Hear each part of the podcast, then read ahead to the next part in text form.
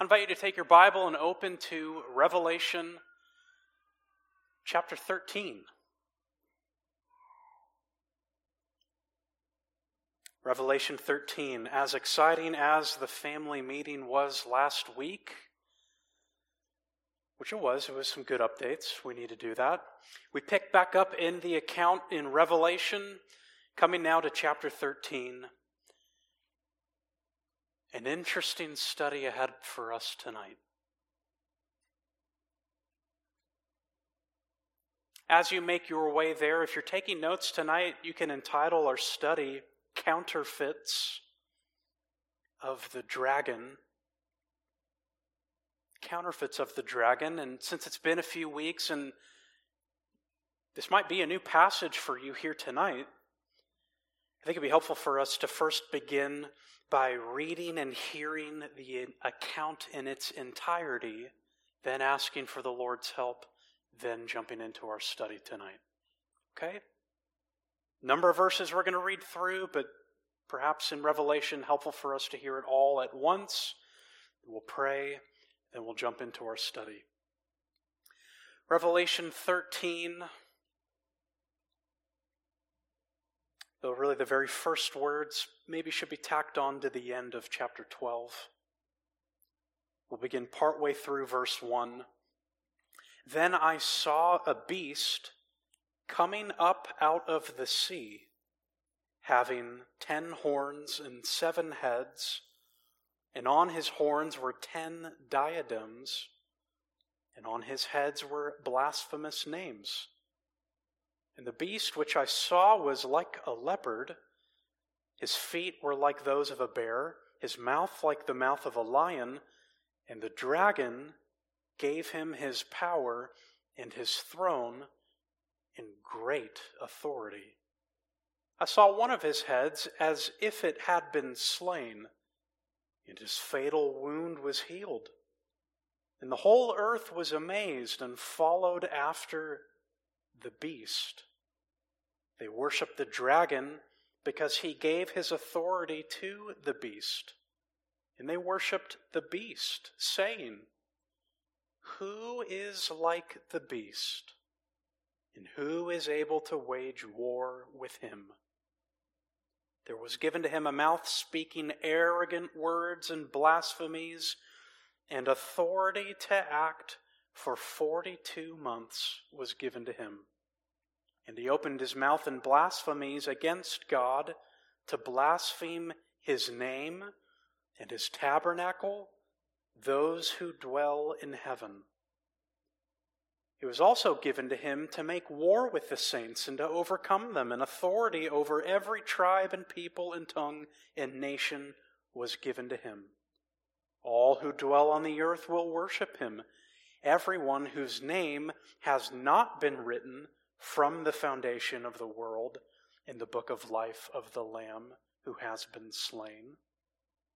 If anyone has an ear, let him hear.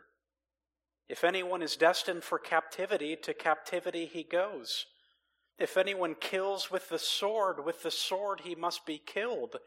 Here is the perseverance in the faith of the saints.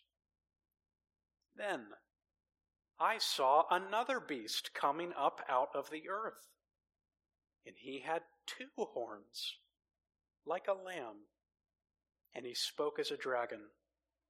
He exercises all the authority of the first beast in his presence, and he makes the earth and those who dwell in it to worship the first beast whose fatal wound was healed. He performs great signs so that even he even makes fire come down out of heaven to the earth in the presence of men, and he deceives those who dwell on the earth because of the signs which it was given him to perform in the presence of the beast, telling those who dwell on the earth to make an image to the beast who had the wound of the sword and has come to life.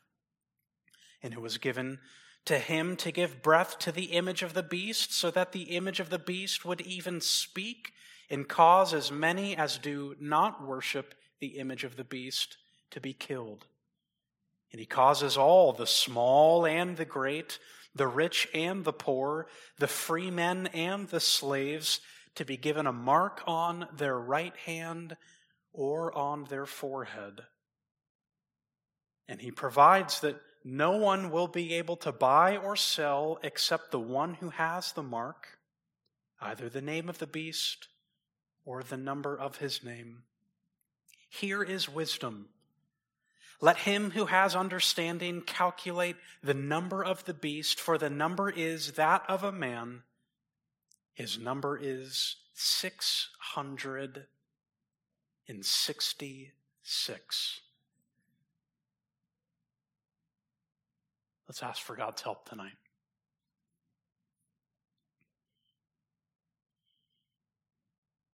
Lord, we come to you tonight asking that you would bless all the ministry that takes place tonight on our church campus.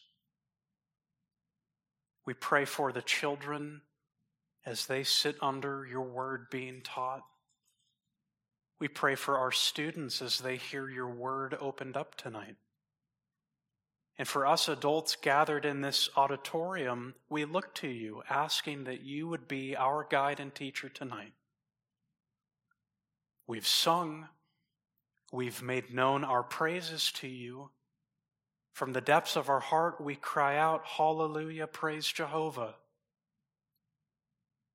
But then we read this account in your word of that which will come in the future horrible events, terrifying figures.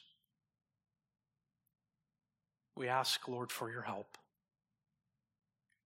Instruct us tonight we ask this for our Savior's sake. Amen. Revelation 13 counterfeits of the dragon. There's a saying, a saying once communicated by Puritans long ago in the 1600s. A saying, though, that goes back even further, all the way to the early church father Augustine. Perhaps you've heard of this saying. Satan is God's ape. You ever hear that saying? Kind of odd to our ears. Satan is God's ape? What does that even mean? Perhaps an illustration can help get us to the point of this brief but unique saying. If any of you have ever read the famous books put together and written by C.S. Lewis, The Chronicles of Narnia, you come to the last book in that series, The Last Battle, and when you begin to read this final book of the world in Narnia, you're introduced to the figure of a donkey and the figure of an ape. The donkey's name, Puzzle, the ape's name, Shift. The donkey puzzle, seemingly weak, uh, easily bossed around by this ape shift. And if you've read and if you remember right off the bat as these two interact, they come across something quite peculiar that, of course, the ape forces the donkey to retrieve. And as they retrieve it and bring it up and they look at it, they discover this very unique skin, a lion's skin. Do you remember that? Seeing this lion's skin, uh, the donkey quite confused, the ape quite sure in his mind what he's going to do with this lion skin, him thinking, surely this is a sign, a gift given by Aslan, the great lion. You remember in that series, Aslan, this figure representing in some way God, maybe even Lewis's attempt of portraying in this child story the Lord Jesus. The ape looks upon the lion's skin. He knows exactly what he wants to do with it. He then forces the donkey to wear this lion's skin. Why? All to manipulate, all to deceive, all to put before those living in Narnia a counterfeit lion. Word begins to spread. People all around Narnia, them excited, thinking, at last the lion Aslan has come. All the while, uh, uniquely portraying it with trickery and with deception, and of course, never the donkey speaking dressed up in the lion skin, but the ape speaking on behalf of the lion, deceiving all in Narnia that they then begin to worship this counterfeit lion. It's not the real Aslan, it's a fake. All of it a sham, all of it a fake, all of it a counterfeit. We go back then to that saying Satan is God's ape. And what Augustine and the Puritans and many other Christians, perhaps Lewis, by means of that brief account, he's getting at that Satan is never original. Satan has no creative power in and of himself. His game plan is simple it is to deceive by means of a counterfeit. All he can do is produce a cheap imitation, a poor copy that he, as he produces the imitation, he produces the counterfeit, he produces the copy cheaply, mockingly, ape ish.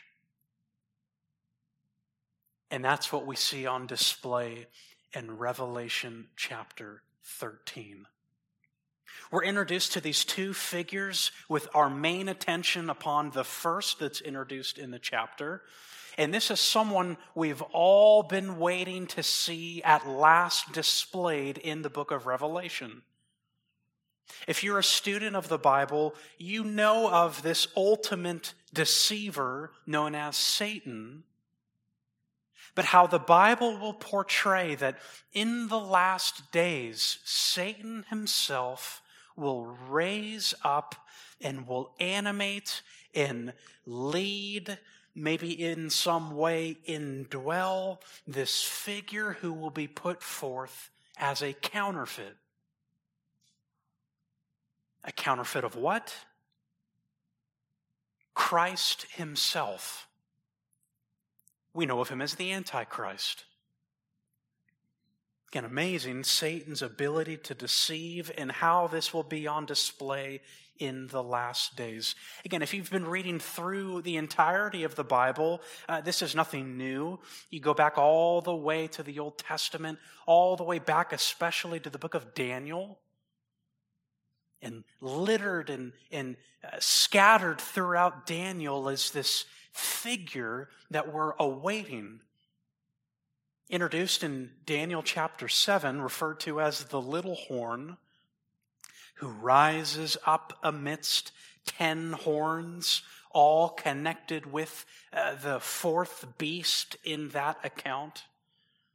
You piece some things together, maybe in some way, uh, someone associated with the Roman Empire, perhaps in the future, a revived Roman Empire that, with all their nations and this band of, of peoples that come together, rising up amidst them, is this little horn that we read later in chapter 7 of Daniel, uh, 7 verse 21, he will wage war against the saints. He's deceptive.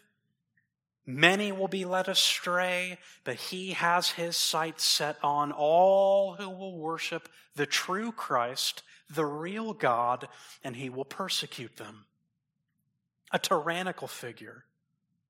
Ultimately, at this point, ruling the entire world. More is said about him in Daniel chapter 8. More is said about him in Daniel chapter 9. Even more is said about him in Daniel chapter 11. In fact, maybe thoroughly in Daniel 11, verses 36 through 45. We don't have time tonight to dive back into those passages, but you bring them all together, and what do we learn of this figure? He is arrogant, he is boastful, Indeed, he is blasphemous. He will orchestrate a false religion and direct worship to himself. And of course, never acting alone, but overseen, energized, directed by Satan himself. You know of this figure, right? You jump over to the New Testament. Jesus himself will speak of him in Matthew 24. He will describe that this figure in these final days, he will commit this egregious act known forever as the abomination of desolation. Paul will even describe him further, giving a portrait in Second Thessalonians chapter 2, there calling him the man of lawlessness, giving us a glimpse of his real character inside. Now, briefly, he was mentioned back in chapter 11, but now, at last, in chapter 13, the whole unveiling is given. And of course, this only makes sense. In our study in Revelation, we were moving along at a good pace chapter 1 all the way up to chapter 11. But then you get to chapter 12 and suddenly things appear different. Do you remember that? Earlier in Revelation, after Jesus gives to John the vision of what had taken place, uh, what will take place in the present, and the things that are to come, how the things that are to come all wrap around uh, those unique judgments that will take place on the earth the seal judgments, uh, the trumpet judgments, and we're awaiting to see the bowl judgments. God unleashing his just wrath on this earth. Terrifying as we read through it. And expecting things to keep progressing chronologically, you look back to chapter 12, and suddenly it's as if there's a pause. And if you're thinking of viewing this visually, it's as if a new scene, new perspective. Let's tell the account from another actor. Give the backstory, give the origin story. Chapter 12 begins shifting the attention to Satan himself, going all the way back to the beginning, describing his uh, MO from the beginning, seeking to destroy and attack God, the woman Israel, and the child she'll bring forth, the long promised Messiah. Again, if, if, that, if that's weird, if that seems odd how it suddenly breaks up in the account, it's not that different from things you and I might be familiar with. I know here among us we have some fans of Tolkien. Go into another uh, series. You think of the Lord of the Rings, you think how that was portrayed in visual film format. The story progresses in the Fellowship of the Ring, the story progresses in the Two Towers, but you begin the third film, The Return of the King, and it goes to this very unique figure known as Smeagol, to his beginning and origin tracing everything that began with him and ultimately his descent into evil. Same thing's going on here. Chapter 12 introduces that. The focus is really from Satan's perspective, the war that he is waging, culminating here in 13 with the two figures that we're going to be introduced to tonight. Again, thinking he acts like an ape, he imitates, he produces counterfeits. Never original. we're introduced then to two of his chief counterfeits. Really simple how we walk through the account tonight. Verses 1 through 10, we're introduced to one counterfeit. Verses 11 through 18, we're introduced to a second counterfeit. There's your outline. There's the roadmap for tonight. Verses 1 through 10, we'll label it this the counterfeit Christ. The counterfeit Christ. In these 10 verses, you get the portrayal of this figure. We've referred to him earlier, the Antichrist. That Satan himself will bring forth. It's very interesting things are said about him. You begin in verse 1, and as I mentioned, part of it, I think, really should be seen back with the end of chapter 12. The dragon stood on the sand of the seashore. But then, chapter 13, really beginning, then I saw, we're clued in, the account moves forward. What is it that John sees? A beast. Again, try to visualize this tonight. A beast coming up out of the sea a monster coming up out of the sea. He has ten horns. He has seven heads. And on his horns there are ten diadems, royal crowns. And on his heads were blasphemous names. Oh, this imagery here in Revelation, it is a bit tricky and challenging. John looks and he sees this monstrous beast coming up out of the sea. Again, the language here, so much of it built in, woven in, language from the book of Daniel. Again, Daniel chapter 7, that comes to mind. The sea, uh, is it just a body of water? Some think, is it just referring to the, the Gentile world that this figure rises up out of that? Possible, but I think harder to see that. Some put forward this is a clear reference to the abyss. Possible. I think perhaps maybe just more generally, the way that Hebrews and Jews thought of the sea. For them, the sea, again, they were a people of the land. They weren't seafaring people. Sure, on lakes, but not heading out to the sea. For them, they would associate with the sea chaos, danger, evil. Perhaps wrapped up in that coming up out of that is this figure that already from his location, we know, oh, that this is the epitome of evil in a figure. Uh, ornately described, ten horns, seven heads.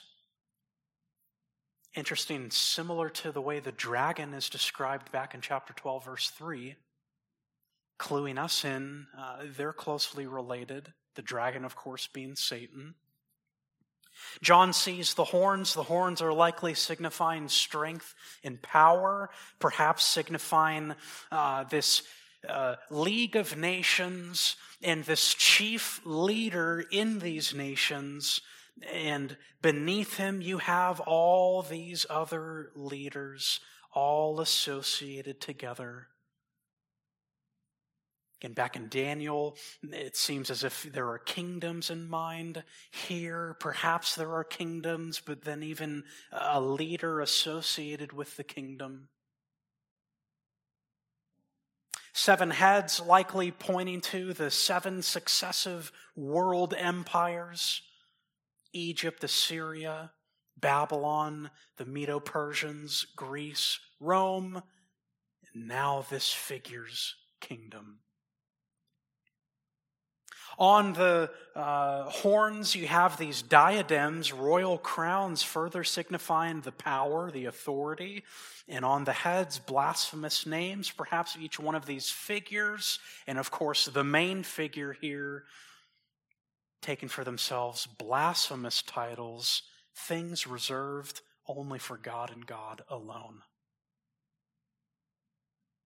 Again, unique to wade through. But then pressing into verse 2, again, he, he sees this beast and rising up further, he looks at the beast and he says, uh, He's like a leopard, but he's like a bear, and he's like a lion. We think that that seems sure odd. Where does that come from? Again, do you remember the book of Daniel? The vision that Daniel has as each one of these animals is brought forth, signifying the world powers, each one uniquely attributed with swiftness or ferocity or power. In this beast, almost like bringing them all together, the culmination of each one of these empires. And of course, the end of verse 2 the dragon gives, notice, him. We are speaking of a person. Him, power, throne, great authority. His power, his throne, and great authority. Oh, he's in close ties with the dragon. Already we're beginning to draw our conclusions. For Satan himself to bestow upon him his power, his domain, his throne, to vest him, to delegate to him authority. I mean, does that get our attention tonight? Evil itself in this figure. And again, him and his kingdom the interplay, they go back and forth, just like in Daniel. And it's not hard again for us to think if I were to look at you tonight, in fact, I will look at you tonight and say, what comes to mind when I say the Third Reich? Who comes to mind? Hitler. The two go together. Same way, this figure, with all his domain and all the other leaders around him, but chiefly we think of the main figure, the main beast coming up out of the sea, that the dragon gives unique power. And again, much more that we can fill in if you were to take time back in Daniel chapter 7 He has his eyes set on the saints. He wants to destroy them. He's even given this unique limit, a time limit, you could say a term, three and a half years, and he can have at them. We're looking ahead. John seeing what's going to take place again in the future. This hasn't happened yet, friend this end time government that will begin to initiate ruthless persecution, all backed with Satan's authority. Again, I mentioned how Satan is God's ape. All he can do is produce counterfeits, cheap counterfeits, as terrifying as they might be.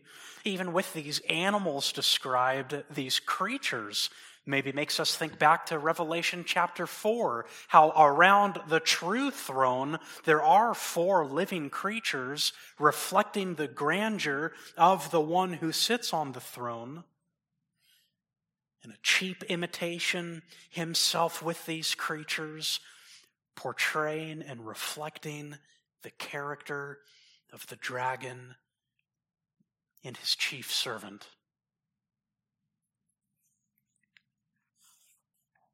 And John looks and he sees, according to verse 3, that one of his heads, again, uh, the heads, the kingdoms, and the leaders of these kingdoms, singling upon one, the beast himself. I saw one of his heads. Do you see what it says? Look down in verse 3. As if it had been slain.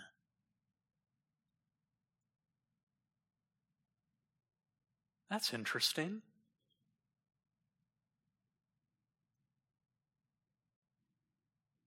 Seeing this figure as if it had been slain, does that jog your memory?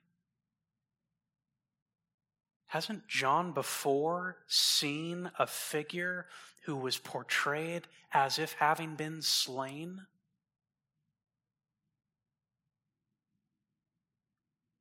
Back in Revelation chapter 5, John looks and he sees a lamb as if it had been slain. But looking at this beast and looking at this figure as if it had been slain and then his fatal wound was healed, and the whole earth was amazed. And they followed after the beast. What's going on here? A very cheap imitation.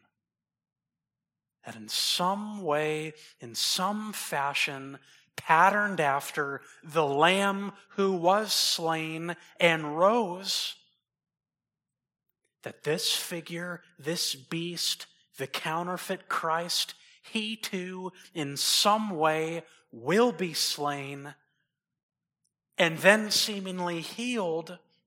A miraculous display that all the world will see and all will flock to and begin to give worship to this figure. Makes us wonder I mean, will he really die? and come back to life? Your guess is as good as mine. It's possible. Although it doesn't seem Satan has that creative power. Perhaps in a feigned, fake way, just like the rest of the counterfeit. He fakes his death, but then comes back to life, and all think, here is the Christ. As one commentator, James Hamilton, put it, this is Satan's knockoff of the cross and resurrection of Jesus. You know what a knockoff is? Again, a fake, cheap substitute, not the real thing. This is Satan's attempt at that. But him active, him deceiving, the whole world follows after this, so that in verse 4, they begin to worship this beast, but ultimately, as their worship is directed to the beast, it's directed to the dragon himself. Because he gave his authority to the beast. And we ask, what is this worship like? How thorough is it? As they look upon him, the end of verse 4 tells us they begin to ask these worshipful questions who is like the beast? Who is able to wage war with him? Again, sounding familiar because it's just like earlier in the Old Testament Exodus 15, Moses in Israel, the song at the sea. After God delivers the nation, they stand there with the dead bodies of the Egyptians washing up on shore, praising God, and Moses even asking, Who is like you, O Yahweh? A question, the answer obvious, should be reserved for the one true God, yet all the world duped and deceived, offering it to this cheap substitute. And all he can do is twist and pervert. We're introduced to him, the counterfeit Christ. But then, verse 5 will begin to tell us uh, what he begins to do, his work and his mission. He further speaks arrogant words and blasphemies and authority. Again, you and I watch and see things on TV and we hear what people say against the true God and we're grieved to see that. And that pales compared to this blasphemy. Although, notice, for 42 months. You do the math, three and a half years. Half of seven, what is that? You've heard it before. Seven year period of tribulation. Then in the middle, when this figure's put on display, now then for the final three and a half years, the great tribulation, he will carry out his ruthless campaign against God and against God's people. Blasphemies committed. Though we're introduced in verse 5 two, two times, you'll look in your Bible and you'll see that it was given. Interesting. More on that later. Verse 6 He opened his mouth in blasphemies against God to blaspheme his name, to blaspheme his tabernacle, those who dwell in heaven. Oh, can you believe it? Just like what it says in Daniel 7, he will speak out against the Most High. Just like what it says in Daniel 11, he will exalt and magnify himself above every God and will speak monstrous things against the God of gods. Just like Satan himself, Isaiah 14, I will make myself like the Most High. He then turns his attention, verse 7, and it was given to him to make war with the saints and to overcome them. That's what he attempts to do though he'll never be successful. Authority is given over every tribe, people, tongue, nation. Again, we've heard that before in Revelation. I mean, you, you line it up so twisted, so perverted, trying to come forward as if this is the Christ, dressed up in a cheap lion skin. And yet, how tragic, how many are going to be on the earth at this time totally deceived? All the earth dwellers. Again, technical term in Revelation, always referring to those that are unbelievers, all who dwell on the earth, the earth dwellers. Of course, they worship him. They go after Satan's crucified Savior. But the elect, they don't bow. There is reserved those that won't give worship. It is all those whose names are written in the Lamb's book of life. There's comfort here, but we remember Jesus himself will say that at this time, this figure, he would deceive, if possible, even the elect. And how persuasive, how powerful this deceit is. After all, Satan himself, in some way, he's able to convince one third of God's holy angels to follow him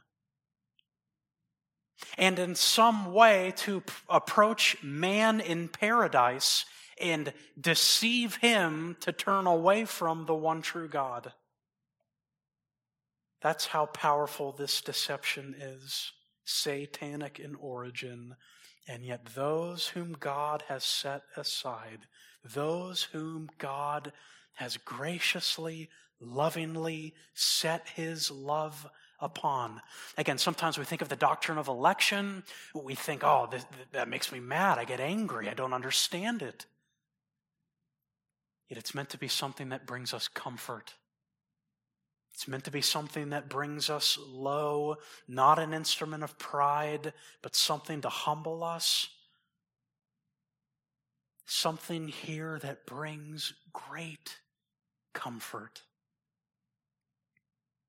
In light of that, then, concluding the focus on the counterfeit Christ, John will issue this familiar call, verse 9 If anyone has an ear to hear, let him hear.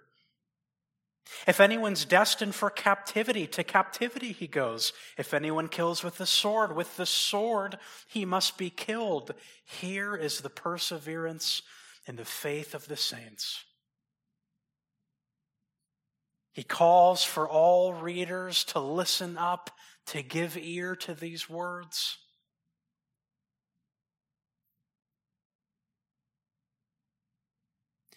Though, again, I keep pointing things out earlier in Revelation. We, have heard this call before. Seven times in the seven letters to the churches. If anyone has an ear, let him hear. Though in those accounts, it's interesting, John continues what the Spirit says to the churches. But here, there's no reference to the churches. I submit another thread of evidence that at this time on the earth, as the tribulation's taking place, the church isn't present because they've been caught up to be with the Lord in heaven.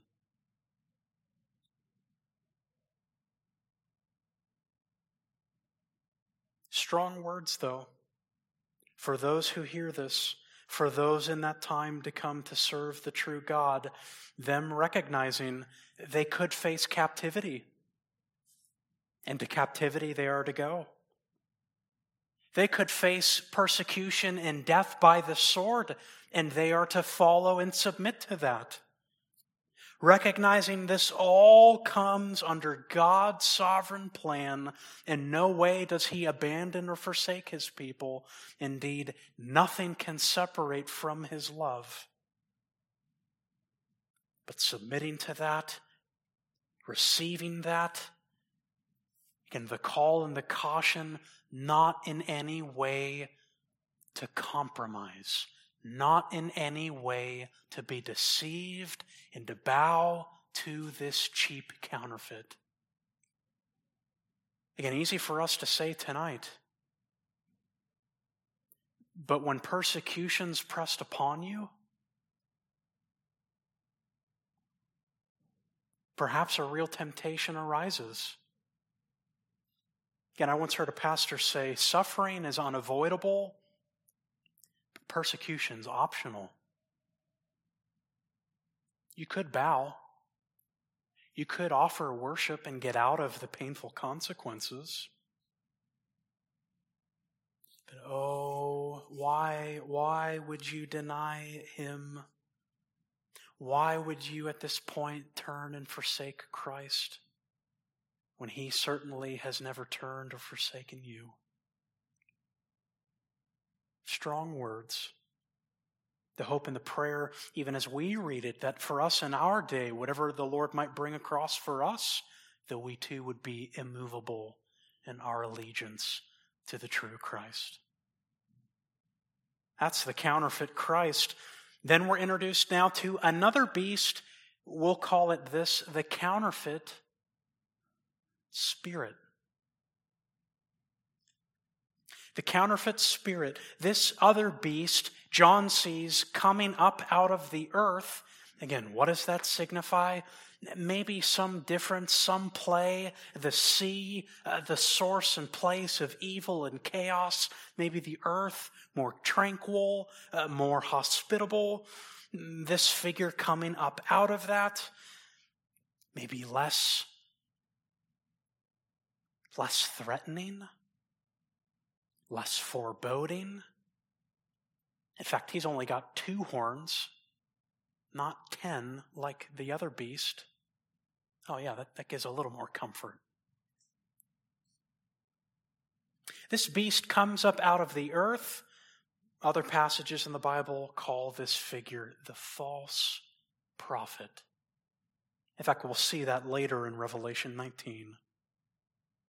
Satan will raise up this false prophet whose main mission is like a, a great propagandist to promote the counterfeit Christ. That's why we call him the counterfeit spirit. Just like the true Holy Spirit, his whole mission is to direct attention that all would worship the real Christ. Well, this counterfeit spirit, this false prophet, the beast that comes up out of the earth, his whole mission, his whole focus is to direct all to bow to the counterfeit Christ, the Antichrist. Again, drawing an analogy from history, you think of the terror of a figure like Hitler, and yet right beside him, small in stature, big smile on his face, often seen with his wife and family. The chief propagandist in the Third Reich, Joseph Goebbels. And yet himself, the same evil, looks so deceiving.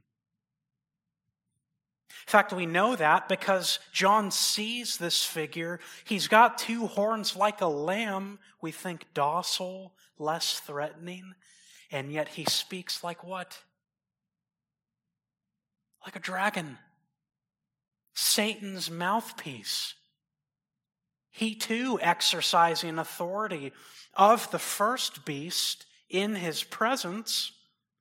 Again, delegated power. He goes about his uh, machinations and his workings, all to bring about worship of the counterfeit Christ. Again, the first beast whose fatal wound was healed. In some way, this figure, the false prophet, the counterfeit spirit, uh, he's able to perform great signs, such that it says, verse 13, fire comes down out of heaven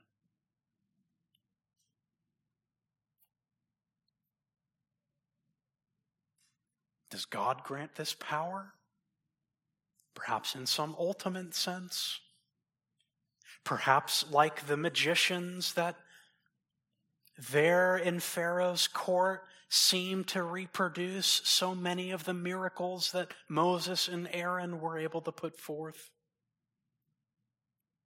In some way, though, putting on signs and miracles that, of course, draw in people, them thinking, here is confirmation that they are truly divine and they ought to be worshiped. Again, we ought to be aware of looking for these signs and miracles. Like the warning given of old in Deuteronomy 13, God will bring about false prophets that perhaps will bring about their own signs and miracles, all for the purpose, it says, to test whether there's real love for God. And of course, that's going on here. Real devotion to the Lord is being seen by those who abstain from this worship. But how powerful the deception. He deceives all those who dwell on the earth. Again, the earth dwellers. The deception culminates uh, with permission from the first beast to craft an image of this beast, the beast who had the wound of the sword and has come to life. Again, what is going on here? In some way in the future, this false prophet, the counterfeit spirit, with approval from the counterfeit Christ, creates some image, again, crafting an idol that all will look to, that again, in some way, verse 15, given to him to give breath to the image, that the image of the beast would speak and cause as many as do not worship the image of the beast to be killed. And in some way, all looking upon this image and the false prophet with some animating power, making this image as if it comes to life. An image representing the counterfeit Christ who was hurt and then healed. And all seeing this, all drawn in by this, all amazed by what they behold. Again, we think all those on the earth, you know as I know, not that far reaching for us to grasp this.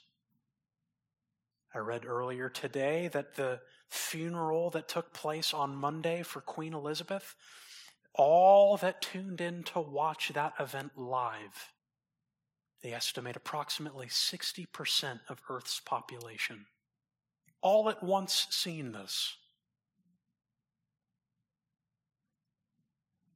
What else is going on? Again, the false prophet, the counterfeit spirit, really with the attention, though, on the counterfeit Christ. As he sits, as he rules, as he draws worship to himself, he then will so tyrannically rule. Oh, here's what it will be like. He causes all, verse 16 tells us, the small and the great, the rich and the poor, the freemen and slaves, if you're going to exist under his authority, you got to receive his mark. Take it on the forehead, get it on the wrist, all so that you can buy and sell. And if you don't get it, sorry, you're not recognized in this nation. You don't get access to basic things like food and provision. Again, reading this makes me think back when I was in the fourth grade. A girl in my class one day came and speaking to a group of us said, There are people right now in France getting the mark of the beast. She was well meaning. and Of course, a lot could be said about the French.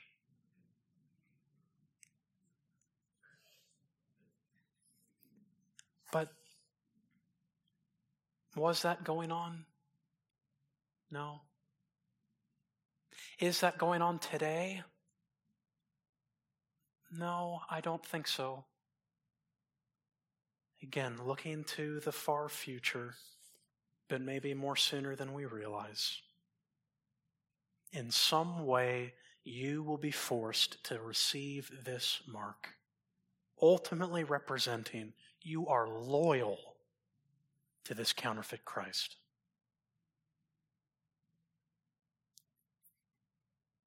Again, an anecdote makes me think it wasn't that long ago one of our missionaries, can't say names, talked about the place that he was ministering or a uh, from that nation what was finally enacted was something called the social credit system. According to that government, if you're a good citizen, like a credit score, your social credit goes up. But if any way you violate the law, even simple things, you park in the wrong place and get a parking ticket, because of all the technology in this country, all the cameras, immediately taking your picture. He said, immediately displaying out in public on a screen your image as if to shame you. Looking then down on your device and seeing from your account already deducted is the fine.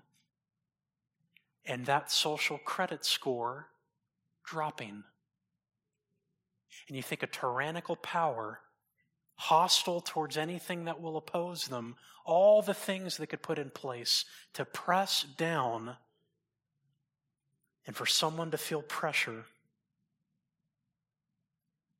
pressure to resist, pressure to give in.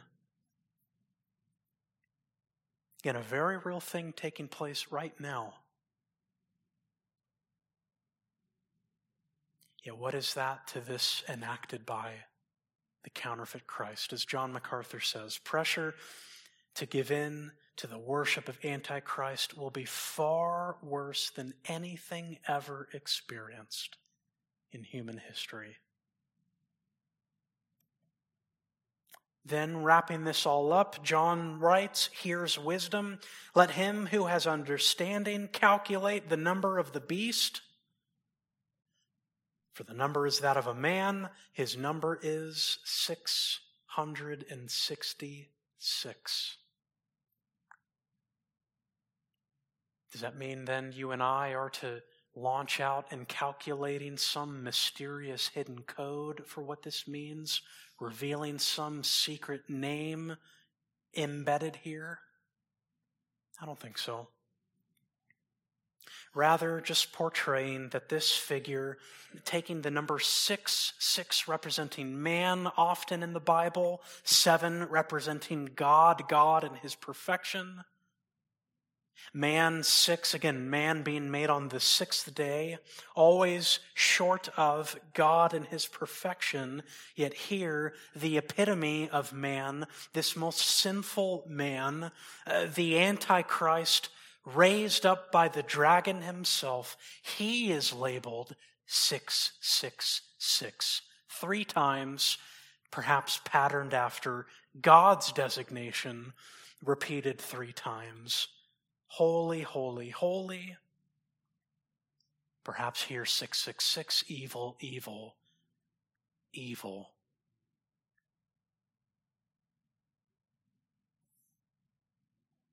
The counterfeit Christ, the counterfeit Spirit, you then come to the end of this account tonight and you ask,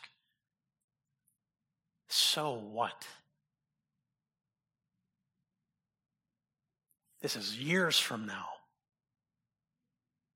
It's 2022. What help do I have heading out here tonight?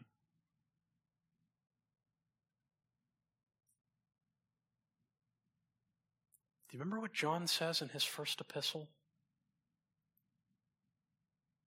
fact, I invite you to turn over to 1 John chapter 4. Keep in your finger in Revelation 13.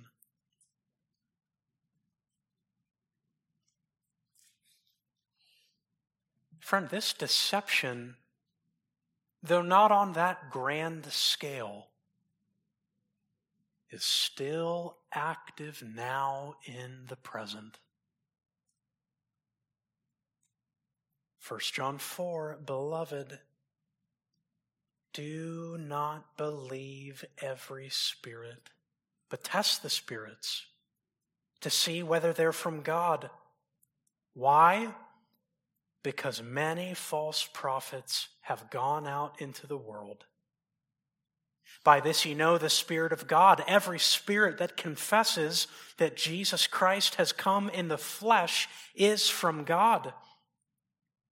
And every spirit that does not confess Jesus is not from God. This is the spirit of the Antichrist of which you've heard that it is coming, and now it is already in the world. Not that far off for us, friend. The figure may not be on this earth, but the Spirit is active, animating many false prophets, animating many who would come forward and say they speak in the name of Christ. And what are we to do? Like those in Narnia flock to uh, the supposed lion, excited that he's here? No, rather, placed on each one of us is this call you and I must test the spirits. The moment you and I think, oh, check the box, I get out of this, Oh, friend, you are closer to being deceived than you realize. For each one of us, we have to heed this call. We need to recognize that even now, this spirit of the Antichrist is at work. Many false prophets, many who speak in the name of the Lord, many representing saying, I teach the Bible. You and I are bombarded by it every time you open up your screen and device. But how are we to know? How are we to understand if this is truly the real Christ or just a counterfeit? Well, you could say this listen to their message. What do they say about Scripture? What do they say about salvation? What do they say about the Savior? In fact, how telling that often is. Is Jesus Christ the center and sum and substance, everything to that man, that minister, and that ministry? Or is it just relegated as a cheap footnote for some other message, some other practical message that that preacher's wanting to communicate? What's the effect of that message on the followers? Look at the followers. Is a fear of God being cultivated? Is a hatred of sin manifest? Is there a love for the Lord Jesus Christ and a love for His Word? Or is it manifest? No, there's a competing allegiance, a love for this present world. In fact, friend, let me encourage you tonight. Really, it's simple. How, how do you avoid a counterfeit? You study the real thing. If anything, tonight, let this be a call for us to have our nose in the text of Scripture, to be faithful students, that in no way we would be duped. And in fact, that God could use us to be instruments to rescue people from being duped themselves. That's one thing we need to take away tonight, but not only that, going back to Revelation 13, I teased it earlier. All throughout this account, as horrible as it is, as this figure is put forth, six times we hear that it was given. That it was given. In fact, look with me, verse 5 of, of chapter 13. There was given to him. Who gave him that? Uh, the end of verse 5. He's got authority to act for 30, 42 months. Uh, that was given to him. Verse 7 it was given to him. And all the authority with every tribe, people, tongue, nation, at the end of verse 7, it was given to him. Dropping down to verse 14, he deceives those who dwell on the earth because of the signs which it was given him to perform. And at verse 15, it was given to him to give breath to the image of the beast. Each one of these is begging the question who is granting this authority? Friend, how far does your doctrine of God's sovereignty go? In a way that you and I, with our finite minds, can't connect the dots all together. And certainly in a way that this holy God in no way can be blamed and accused for being the one who is the author of sin. And yet, always in an ultimate sense, from his throne, decreeing all that comes to pass that even this dragon, Satan, you remember, he is whose ape? God's ape. That all this in the future comes about under the sovereign rule of God. And if anything, the moment those months begin, the moment the three and a half years starts. And authorities permitted to the beast to exercise, and you could say the dragon is given a little bit more of a leash. It's as if God starts the clock. And at the end of that three and a half years, time's up. And then who makes his grand return? Revelation 19 will tell us the real Christ, the real King. If anything, friend, let us walk away tonight more convinced and confident and settled and comforted by our great God's sovereign rule. That's why it's right for us to sing Hallelujah, praise Jehovah. Oh, my soul, Jehovah, praise. Father, thank you for our study tonight. There will be these counterfeits of the dragon. Indeed, even now, there are counterfeits of the dragon, many who would come forward to speak in the name of Christ. And yet, Christ has spoken.